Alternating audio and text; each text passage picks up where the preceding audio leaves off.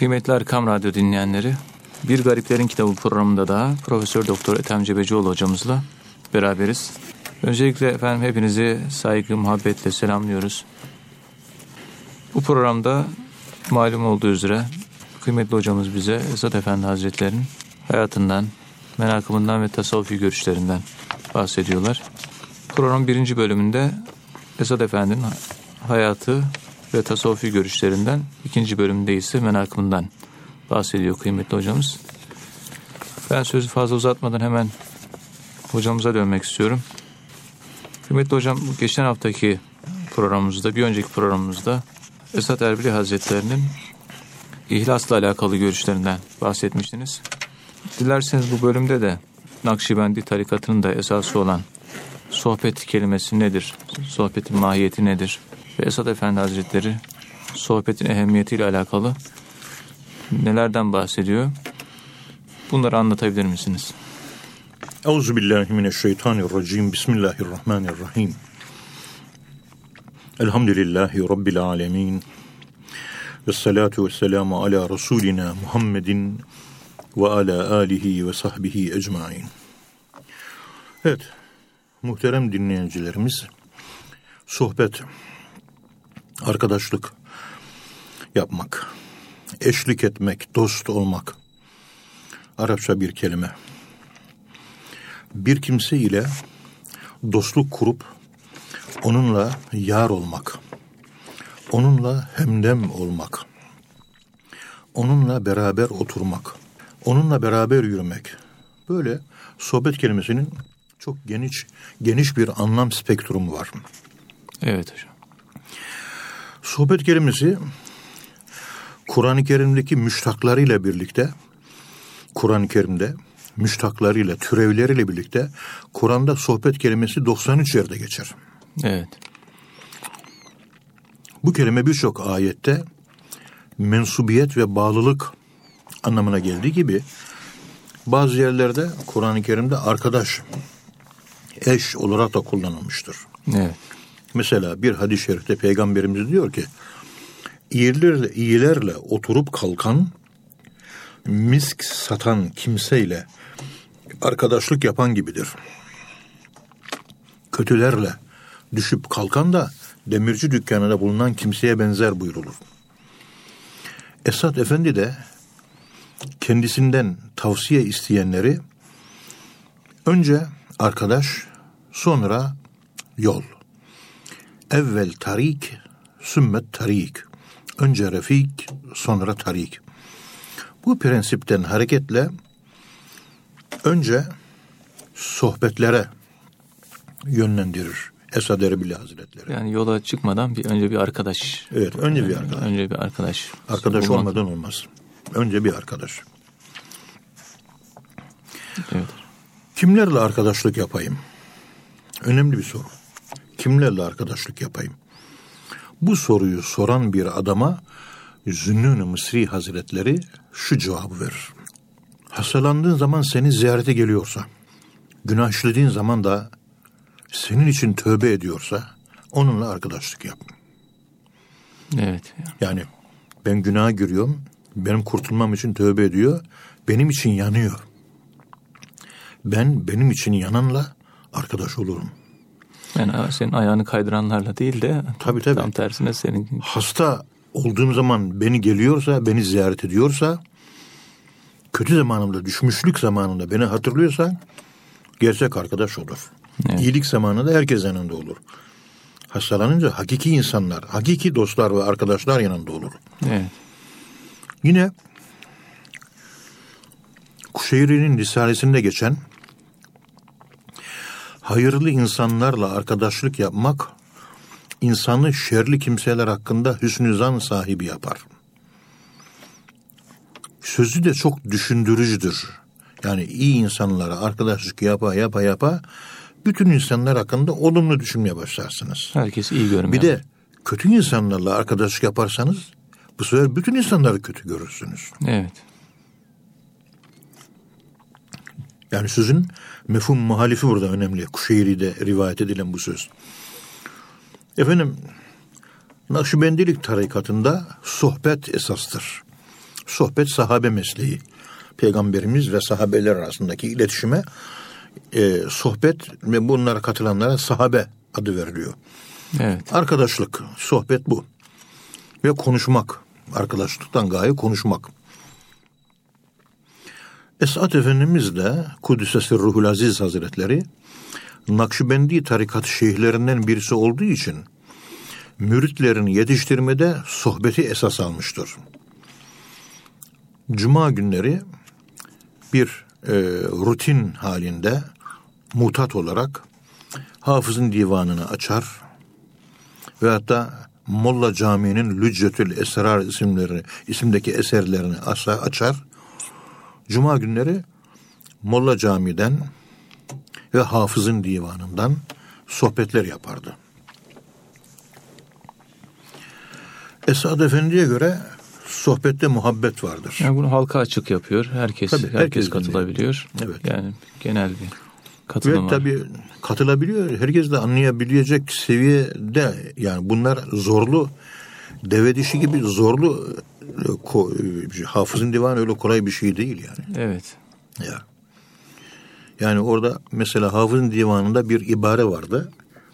Onun üzerine bir ara bir atölye çalışmasını yapıyorduk. Ee, ey pasiban, ahesteran, ey kervancı başı, aheste git diyor. Sen başsın, dersin, atın Hı. var. Arkadakiler deveyle, eşekle geliyor. Katırla geliyor. Seni yaptığın sürati yapamazlar. Arkadakiler sana ayak uydursun. Evet. Toplu hareket yeteneğinde sahip olarak e, arkadaki en zayıflara göre davran da e, kervan dağılmadan toplu halde gidelim. Peygamberimiz sallallahu aleyhi ve sellemin normal yolculukta bile takip ettiği metotlardan birisi. Hayat akışı içerisinde sizin evet. takip edicileriniz, talebeleriniz vesaireniz varsa onların yapısını göz önünde bulundurup onları e, böyle zora sokmayacak şekilde onların içinden birisiymiş gibi, Peygamberimiz öyle yapardı, bir fertmiş gibi evet. doğal davranarak aşılayın. Yani bir yoğurdun mayasının süte e, atılıp da mayaladığı gibi onun içine içine girerek, içine girmeden siz mayalayamazsınız. Onunla evet. beraber yaşa. Onlar gibi ol. Seninle zamanla etki alırlar ve herkes, toplum senin rengini alır. Hızlı gidip de kervan geri kalma, kervan senden uzak kalmasın. Senin rengini alamayız. Evet. Mesela böyle çok uzun anlatımlar var. Bu tabii çok geniş açılımlı, spektrumlu, çok geniş manalı bir söz. Hemen hemen tasavvufta o şiirler, mübarek zatların yazdığı, ilham yoluyla yazmış, yazmış oldukları şiirler gerçekten demir leblebi gibi çözülmesi zor ibareler. İşte bu Divane Esad'da yani okuyup da anlamak, çözebilmek çok zor. Evet. Biz kendi aklımızın seviyesinde anladığımızı anlatıyoruz. Çözdük dediğimiz bizim akıl seviyemiz. Acaba Esad Erbili Hazretlerinin akıl seviyesi olsa Divane Esad'ı biz nasıl anlarız? De onun yaşadığı hal. Tabii, tabii onun tabii. yaşadığı hal. O, o haller bizde yok mesela. Sohbette muhabbet vardır. Ve sohbet muhabbetin gıdasıdır. Yani bir insan kiminle çok sohbet yaparsa ona karşı sevgi duymaya başlar. Çünkü sevmediğiniz kimseyle sohbet yapamazsınız. Sıkılırsınız. Evet. Eğer sohbet yapmayı sürdürebiliyorsanız arada bir sevgi ilişkisi mutlaka söz konusudur. Sahabe sohbetle ashabı güzin olmuştur. Sahabe sohbeti yapa yapa seçkin arkadaş olmuştur Peygamberimize. Seçkin, güzin olmuştur. Bu nedenle Esad Efendi yolumuz sohbet yoludur. Tarikma der sohbet est diyerek Nakşibendiye tarikatındaki tarikatımızın esas sohbettir kuralını sık sık tekrarlamıştır. Çünkü sohbetlerde ruh beraberliği denen bir şey var. Evet. Ruh beraberliği ruhların senkronik duyuşunu, sezişini, senkronik ilhamını yansıtır. Mesela bir sohbette bir hafız Kur'an-ı Kerim okudu. Kur'an-ı Kerim okurken e, Mehmet Ali Efendi, e, Esat Erbili Hazretleri'nin oğlu etkilendi. Hafifçe bir hışırıkla ağlamaya başladı. Evet. Hafız okudukça ağlaması arttı. Hafız okudukça artması art, ağlaması arttı. En sonunda hüngür hüngür ağladı. O ağlayınca e, bir topluluk psikolojisi olarak efendim söyleyeyim herkes etkilendi. Orada bulunanların hepsi ağladı. Yani e, bu sohbette bu tür geçişim ve senkronizasyon, etkileşim, aynı davranışı evet. e, yapmak ve aynı ruh haliyle hallenmek söz konusudur. Hal transferi oluyor yani. Hal transferi. Birbirlerini etkiliyor herkes. Evet. Bu şekilde Esad Erbili Hazretlerimizin muhterem oğlunun böyle bir ağlaması, ağlası, ağlaması o toplulukta bulunan herkesi etkilemiş ve herkes ağlamıştır. Evet. İşte bu muhabbetten kaynaklanan bir şey. Sizi etkileyenler sizin e, sevdiklerinizdir. Kişi sevdiklerinden etkilenir. Sevmediklerinden etkilenmez. Efendim, sohbet ve muhabbetle elde edilen feyiz ve bereket, ibadet ve riyazatla elde edilememektedir. Sohbetlere melekler de toplu olarak katılmaktadır. Sohbetler ilim meclisidir. Bir gün Peygamberimiz sallallahu aleyhi ve sellem Efendimiz mescide girdi. Bir grup namaz kılıyordu nafile. Evet. Bir kısmı zikir çekiyordu, bir kısmı ilmi sohbet yapıyordu. Peygamberimiz namaz kılanlara baktı, zikir çekenlere baktı. Ondan sonra oturup sohbet eden ilmi meclise baktı. Peygamberimiz gitti, ilim meclisinde bulunanları efendim davet etti. Pardon, evet, onların yanına gitti, onların sohbetine katıldı. Onlar dediler ki ya Resulallah, niye bu zikir çekenlerin ve namaz kılanların arasına katılmadın da bizim aramıza niye katıldın? Evet. Peygamberimiz dedi ki içeri girelim de baktım, namaz kılanların yanında melekler vardı. Zikir çekenlerin yanında da melekler vardı etraflarında. Bu sohbet, ilim sohbeti yapılan yerde de melekler var. En çok meleklerin bulunduğu yer ilim meclisiydi. Bu sohbet meclisiydi. Ben de meleklerin çok olduğu yere gelmiş oldum dedi. Evet. Bir güç, çekici bir güç fark etmiş e, Esad Erbili Hazretleri ve o şekilde o sohbete iştirak etmiş Peygamberimiz sallallahu aleyhi ve sellem.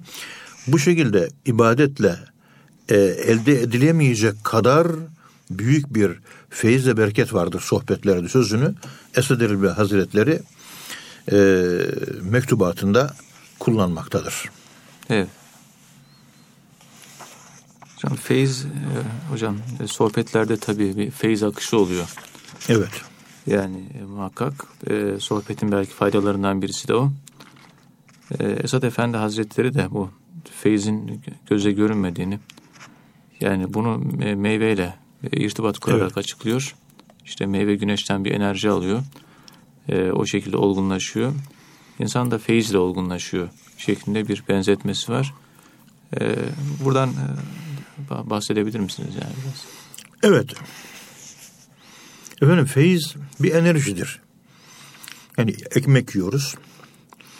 O ekmek şekere dönüşüyor. Ondan sonra hücrelere gidiyor. Ee, kanla gelen oksijenle hücrede yanıyor. Bir hararet, sıcaklık oluşuyor. Enerji oluşuyor, yaşıyoruz. Ruhun da gıdası feyizdir. Feyiz metafizik gıdadır. Maddi gıda, gıda değildir. Evet. Ve görünmez. Esad Erbili Hazretleri bunu meyveler diyor büyürken güneşten istifade ederler ve olgunlaşırlar. Ama o güneş ışığının o ama o meyve güneş ışığının farkında değildir. Halbuki güneş ışığını sürekli yiyor. Durmadan e, olgunlaşıyor. Olgunlaşıyor. Güneşin farkında olmadan, güneşin farkına varmadan olgunlaşmaktadır. İşte aynen feyiz alan insanlar da güneşten meyvenin aldığı ışınlar gibi feyiz alır. Fakat bunları gözler görmez. Bu feyizle kişi olgunlaşır. Bu feyizle kişi terakki eder. Esat Efendi'ye göre manevi sohbet faydalı olduğu gibi feyiz alma açısından cismani sohbet ve mürşitle görüşmenin yücelik ve meziyeti daha fazladır. Yani aynı ortamda bulunmak, yani mürşidin sohbetinde bulunmak uza, uzakta olmaya göre daha da evet, faydalı. Onunla karşılıklı görüşmek, onu görmek, etrafında bulunmak, sohbetinde, yani o çekim, gravitasyon alanına girmek insanın yetişmesi için kafidir. Çok önemlidir. Evet. Veysel Karani'nin bir saat olsun Hazreti Peygamber sallallahu aleyhi ve sellem Efendimizin sohbetinde bulunan ashab-ı kiramın derecesine varamayacağı hususu bunun en güzel örneğidir. Veysel Karani Peygamberimizin zamanında yaşayan bir peygamber aşığıdır. Ama onu görmemiştir, konuşmamıştır. Bir saat Peygamberimizle bir arada olan bir kimsenin derecesi Veysel Karani Hazretleri'nin derecesinden üstün olarak kabul edilmiştir. Evet. Sohbetin bu özelliği var. Görmek, görüşmek, buluşmak, haliyle hallenmek. Velev ki bir saat bile olsa. Esat Efendi bir mektubunda diyor ki, sizden insanları hayra davet eden, iyilikleri emredip kötülükten sakındıran bir topluluk bulunsun. İşte onlar gerçek kurtuluşa erenlerdir. Ayetinden hareketle hakikatin herkese ulaştırılması gerektiğini belirtir ve sohbetlerin bunun için en güzel vesileler olduğunu kaydeder. Yani bir tebliğ için yani, sohbet en önemli tebliğ. Bir metot olmuş oluyor yani sohbetlerde. Evet. Tebliğ ve irşat. Evet. İlim var, maneviyat var, feyiz var, irşat var, tebliğ var, yakınlık var, muhabbet var, iman var, melekler var, büyük zatların ruhaniyetleri var. Sohbette herkes var. Sohbete siz oturduğunuz zaman elham bir aşır okunur, geçmişlerimizin ruhlarına bağışlanır. Ondan sonra sohbet başlar. O Saadat-ı Kiram bir halaka halinde, ruhaniyet halinde sohbet yapanların biraz üzerinde o sohbette hazır bulunur. Zamansızlık, mekansızlık aleminde yaşadıkları için aynı anda bakıyorsunuz Türkiye'de beş bin yerde sohbet yapılıyor değil mi? Aynı anda. Evet. Beş bin yerde hazır bulunur. Tıpkı tek bir güneşin beş bin aynada aynı anda gözüktüğü gibi. Zaman ve mekan olmadığı için zamanlı mekanlı kafa yapısıyla biz bunu anlatamayız. Zamanlı mekanlı kafaları da anlatamayız. Hem anlayamayız hem de anlatamayız. Evet. Ama mutlaka o Nakşi sohbetlerindeki yapılan haftalık sohbetlere o otuz altı kişilik veyahut da otuz beş kişilik Saadat-ı Kiram Hazretleri, mübarek zatlar, herkes, hepsi orada bir ruhaniyet halinde sohbete iştirak ederler. Eğer sohbete onlar iştirak ediyorsa sohbetle sohbetlerde dünyalık şeylerin konuşulması da e, uygun olmaz. Yani edebe aykırı olur, büyüklerin huzurunda konuşulmaz. Sadece sohbet eden sohbetini yapar, bittikten sonra çay içilir, sessizce dağılır gidilir. Yapılacak her türlü konuşma sohbetten elde edilen gücün kaybolmasına ve sohbetin tesirinin azalmasına yol açar. Ama maalesef sohbetlerde siyaset konuşuluyor, ekmek yemek konuşuluyor, onun bunun aleyhinde dedikodu yapılıyor. Sohbetin bütün havası orada sohbette kayboluyor, gidiyor ve katılan ruhanilere de saygısızlık oluyor. Ki o ruhaniler Ezrail canı alırken o zat kendilerini seven kişilerin başucunda hazır olacaklar. Manevi feyiz yükleyecekler. Şeytanın uzaklaşmasına yol açacaklar. Evet. La ilahe illallah demeyi kolaylaştıracaklar. E, sen sohbette o ruhanilerin varlığı orada olmasına rağmen lüzumsuz dünyevi bir takım bir şeyler konuşarak o manevi havayı bozuyorsan onlardan istifaden ne olur? Şüpheli. Evet. Biraz sohbetlere dikkatli gitmek lazım. Bizim eski sohbetlerimizde bin dokuz yüz yetmiş altı senesinde çayı bile karıştırırken çay e, bardağına karıştırdığımız kaşığın demiri temas etmez, tıkır tıkır tıkır tıkır tıkır tıkır ses gelmezdi. Hizmet edenler ayak ucuna basardı.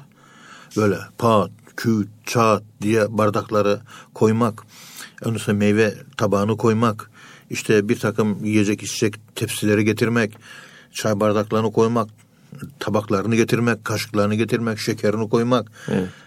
Gayet sessizce, yavaşça dağıtılırdı. En ufak ses çıkmazdı.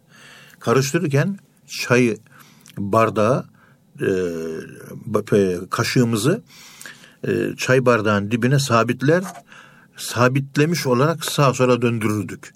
Hiç çatır çatır ses gelmezdi. Sessizlik hakimdi. Soldan sağa doğru. Tabii. O, o eski düzen e, tekrar e, inşallah canlanır. Biraz sohbete devam eden arkadaşların bu şekli hususlara riayet ederlerse manevi olarak da kazançlı olacaklarına ben şahsen kuvvetle inanıyorum. Ve bu çok önemli. Dikkat etmek lazım buna. Esat Efendi Hazretleri bir mektubunda diyor ki, sizden insanları hayra davet eden, iyilikleri emredip kötülükten sakındıran bir topluluk bulunsun. Sizden insanları hayra davet eden, iyilikleri emreden, kötülükten sakındıran bir top, top, topluluk bulunsun. Evet. İşte bunlar gerçek kurtuluşa erenlerdir. Gerçek kurtuluşa eren insanlar başkalarını doğru yolu gösterirler. Yapılan yanlışlıklarda engel olmaya çalışırlar. İşte bu görevi yapmak, tebliğ, anlatmak o kişi, o insanların kurtuluşuna vesile olur. Efendim bu ayet-i kerimden hareketle Esad Erbili Hazretleri hakikatin herkese ulaştırılması gerektiğini belirtir. Ve hakikati herkese ulaştırmak için sohbet yapmanın da en güzel bir vesile olduğunu kaydeder mektubatta. Evet. Yeryüzünde Allah'ı zikretmek için, Allah'ı hatırlamak için iki kişi, üç kişi birkaç anlık da olsa bir araya geldiklerinde semalar, gökler zikir için bu toplanan insanlara imrenirler, gıpta ederler. Bu sözleri Esat Erbili Hazretleri sohbetin önemini belirtmek için kullanır. Yani Esat Efendi Hazretleri sohbetin önemine dikkat, evet. dikkat çekiyor burada. Tabii. Yani. Bütün gök ehli, işte onu diyoruz. Bir nakşi sohbeti olduğu zaman o Sadat-ı Kiram Hazretleri'nin ruhaniyete gelir. Gök ehli yani bunlar. Evet. Hazır bulunur. Hazır bulunuyorsa o enerji yüklü ruhlardan oraya gelen insanlar hastaysa, borçluysa, dertliyse, kederliyse bir takım pozitif enerjiler yüklenilmesi, bir takım pozitif oluşumlar, bir sinerji meydana gelir. Evet. Bu da çok önemli bir şey. Onun için sohbete oturulduğu zaman, sohbet dinlenirken bir yere yaslanmamalı. Namazın ettehiyatüsündeki gibi dinlenmeli. Eller diz üzerinde olmalı. Evet. Parmaklar hafifçe açık olmalı. Baş hafifçe kalp tarafına eğik, böyle kalpten Allah Allah hafif zikriyle, düşünsel yani fikri, tefekkürü, zikir, bir yandan da kulak sohbette olacak. Gönül evet. Allah'ta, kulak sohbette, el kârda, gönül yarda. Sohbet böyle dinlenecek. Ve mümkünse hiç kımıldamamak lazım. Ve geldiğimiz zaman selamünaleyküm, aleykümselam, nasılsın, iyi misin, iyiyim. Bitti bu kadar. En sonra sohbet bittiği zaman da çaylar içilir ve hatta baştan çay içilir. Ondan sonra fazla beklemeden Allah'a ısmarladık, Allah'a emanet olunuz, hayırlı olsun, güle güle, Allah, bu, bu şekilde bitmeli. Evet. Ama bunun dışında kalkıp da böyle parti tartışmaları, efendime söyleyeyim, e, mark dolar hesapları, arsa fiyatları, Fenerbahçe'nin attığı gol, işte falancanın lafı, filancanın sözü, bunlar girdiği andan itibaren maneviyat diye hiçbir şey kalmaz. Çünkü haftada bir defa yapılan o sohbet bir haftalık enerji yüklemesidir. Bu enerji yüklemesine de insanın biraz dikkat etmesi lazım. Çünkü dünya geçici. Evet. Sohbetin kazası olmaz. Yani bir kere yapıldı, bir feyiz indi, aynı feyiz bir daha inmez. Yakalamaya çalışmak lazım, uyanık olmak lazım, bidar olmak lazım. Kıymetli hocam, menakıpta da geçen bu dergahın baş hizmetlerinden bahsedilen bölümde bu Abdülkadir Köktil Efendi'nin anlatmış olduğu bir e, olay var. Bunu dinleyicilerimizle paylaşabilir misiniz? Euzubillahimineşşeytanirracim. Bismillahirrahmanirrahim. Elhamdülillahi Rabbil alemin. Ve salatu ve selamu ala Resulina Muhammedin ve ala alihi ve sahbihi ecmain. Efendim Abdülkadir Göktil, Köktil Efendi şöyle anlatıyor. Sami Efendimiz Kuddise Sirruhul Aziz Hazretleri Kelami Dergâh'ındaki bütün işleri adeta tek başına üstlenmiş götürüyordu. Evet. Mesela dergaha misafirler gelirdi. Onlara sofra kurardı. Bitirdikten sonra yemekleri misafirler sofrayı kaldırırdı. Bulaşık yıkardı. Dergahın temizliğini, süpürme işlerini yapardı. Evet. Sohbetleri organize ederdi. Bahçeden odun taşıyıp sobanın yakılmasını, devamlı sıcak suyun bulundurulmasını, gece kalan misafirlerin yataklarının hazırlanmasını, yani bu gibi hizmetlerin hepsini Sami Efendi tek başına yapmaya gayret ederdi. Başka hizmetliler de vardı ama Sami Efendi Hazretleri bunu, bu hizmetleri bir hakkın tek başına yerine getirirdi. Yani o zamanlar yaşı genç değil mi hocam? Kaç yaşlarında yani tahminen? O zamanlar e, otuzlu yaş otuzlu civarı. civarı. Yani yirmi beş, yirmi dört, otuz yaşları arası. Evet. O sıralar öyle. Bir gün Anadolu'dan bir hayli misafir gelmişti. Onların gece istirahatleri için dergahtaki bütün yatak ve yorganları dolaplardan çıkarmış, hepsini uygun yerlere sermişti. Kendisine yatacak yatak kalmamıştı. Yorgan da kalmamıştı. Bütün misafirleri yatırdıktan sonra, bütün misafirler istirahate çekildikten sonra evet. Sami Efendimiz duvardaki gömme dolaplardan birinin içine girmiş, o gömme dolabın içerisinde iki dizi üzerinde murakaba halinde zikreder vaziyette sabaha kadar orada kalmış. Yatmamıştır. Yani Abdülkadir Köktil anlatıyor. Evet. evet. Hizmet kolay olsa herkes koşardı Afrika'ya. Elde yiğit kalmamış yazık hizmete koşmaya. Bismillahi. Gerçekten e, insanoğlu e, çiğ süt emmiş. E, hamlık göstereceği yerde hamlık gösteriyor. Olgunluk gösterenlerde olgun olgunluk gösteriyor. Kolay değil. Ya. Evet. Hocam Esat Efendi Hazretleri tabii bu Kelami Dergâh'ında o müritlerinin yetişmesi için de pek çok fedakarlıklarda bulunuyor. Yine bu e, menakıpta da anlatılan Esat Efendi Hazretleri'nin bir fedakarlığıyla alakalı bir hadise var. E, kısaca bundan da bahsedebilir misiniz? Evet efendim. Diyor ki Carl Vett misafir kalmıştır Danimarkalı.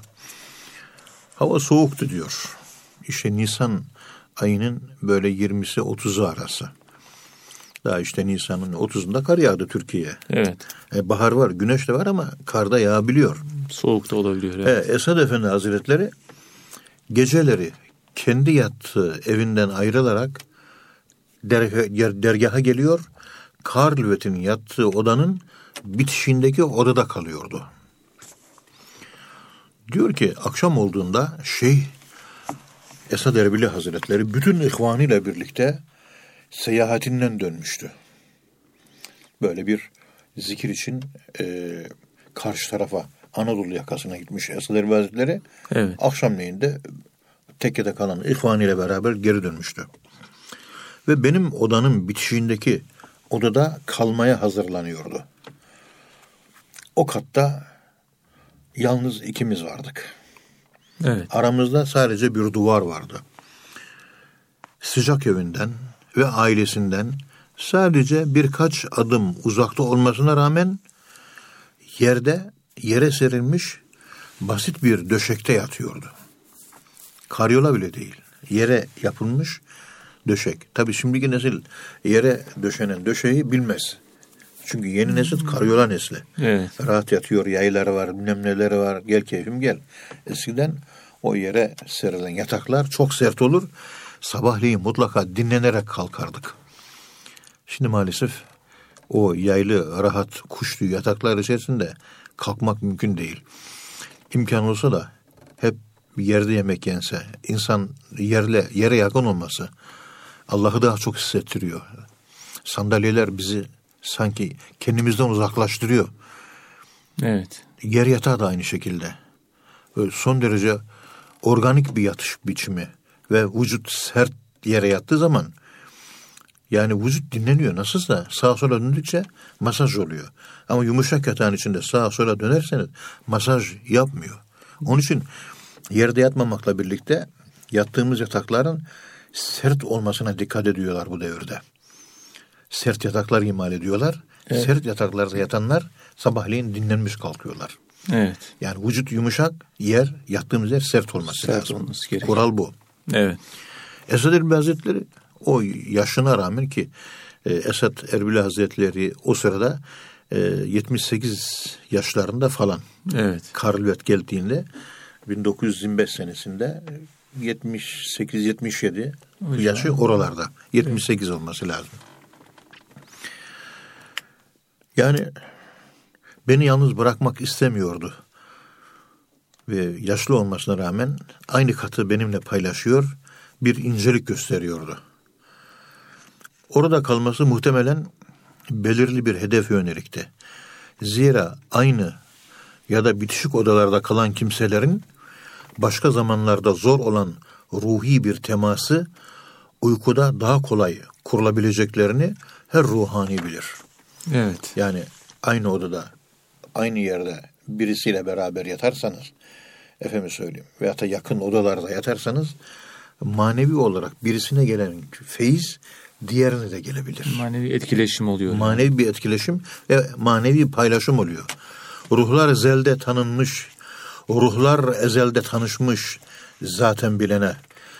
Kalpten kalbe bir yol vardır zaten gidene. Bismillahi.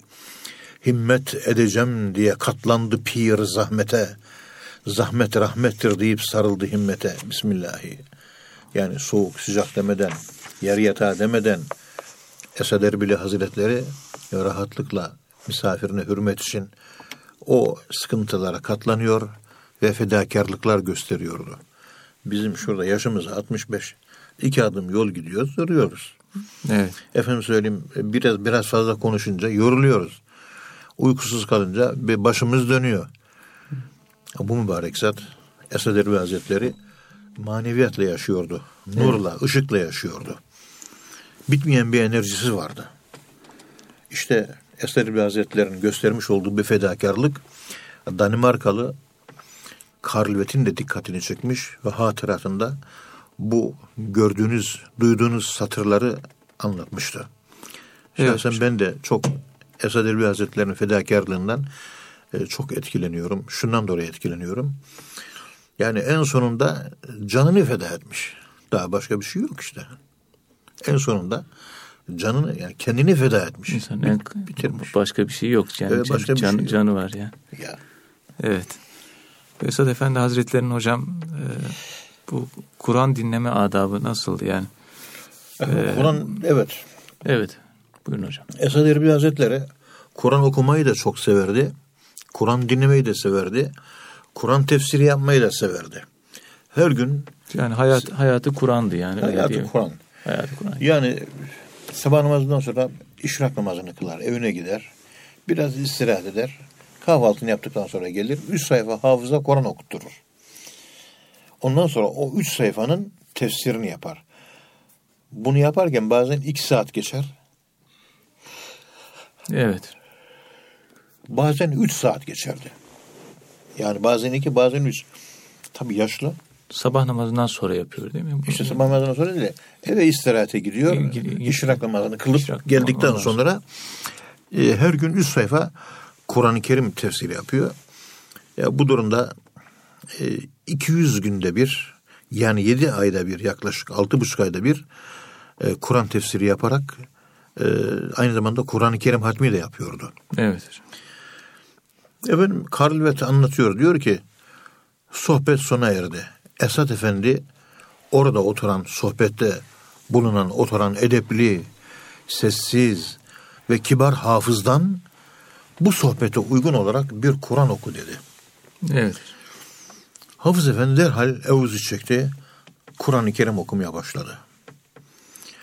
Çok lahuti, böyle hassas, manevi bir ses. Okundukça insanı sarıyordu. İnsanı mest ediyordu o okuyuş. O okuyuş bizi bizden alıyor. Açık pencerenin dışındaki güneşin parıldayışına ve Allah'ın kainatta o insandaki tecellilerine ve tesbihe götüren bir Kur'an okuyuşuydu bu. Evet. Başlangıçta hafızın sesi oldukça sakindi. Oldukça hafifti. Tilavet, okuma ilerledikçe sanki ben cennete yükseliyor gibiydim. Okumaya zaman zaman bir Avrupalı kulağı farklı gelebilecek mahreç seslere karışıyordu. Hiç şüphesiz bu sesler kutsi ve işari, işari bir mana taşıyor olmalıydı.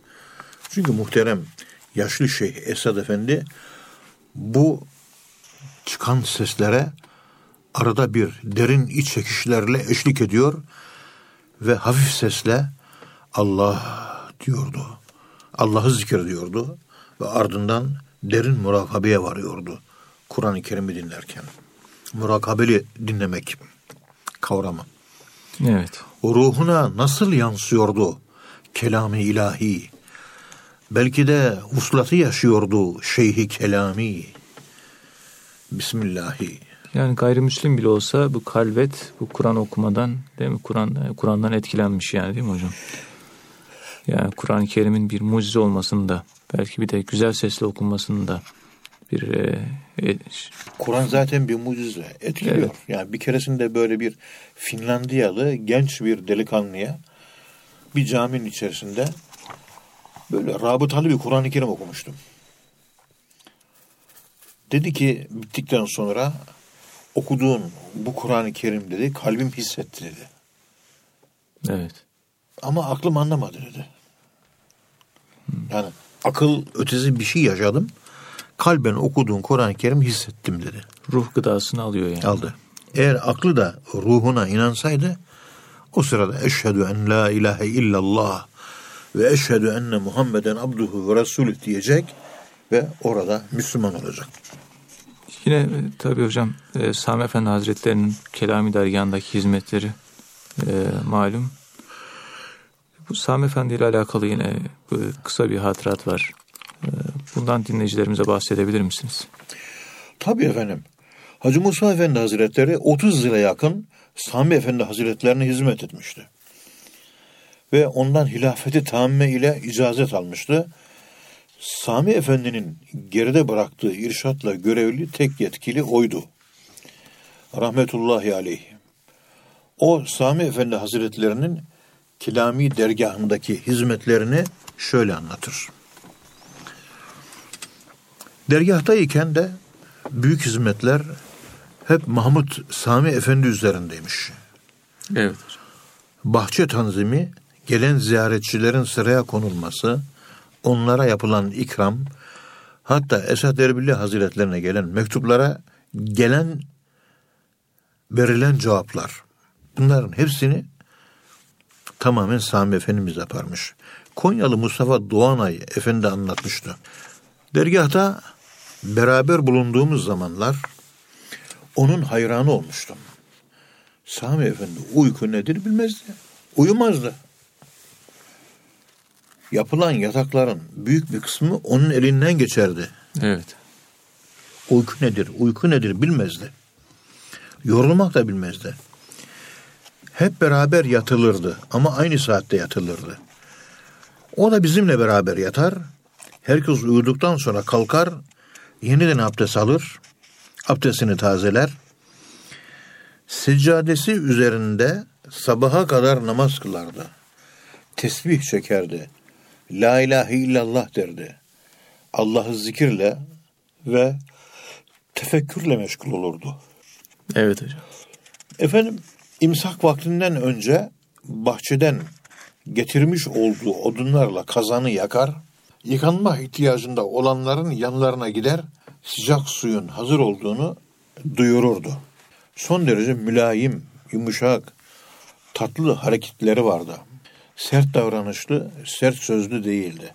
Ve akranları arasında yumuşak başlı olarak, selim bir insan olarak tanınmıştı. Yâri güzel olanların gece gözüne uyku girmez, kalbi aşla yananların yükü hafiftir, azap görmez. Bismillahi. Tabii Kelami Dergâh'ında pek çok güzel insan yetişmiş ama hocam Sami Efendi Hazretleri belki bunların en e, öne çıkanlarından birisi. Evet hocam, programın da sonuna geldik. Kıymetli dinleyenler, e, kıymetli hocamıza teşekkür ediyoruz. E, ağzına sağlık hocam. Muhterem dinleyenler, hepinizi Allah'a emanet ediyoruz. Hoşça kalın efendim.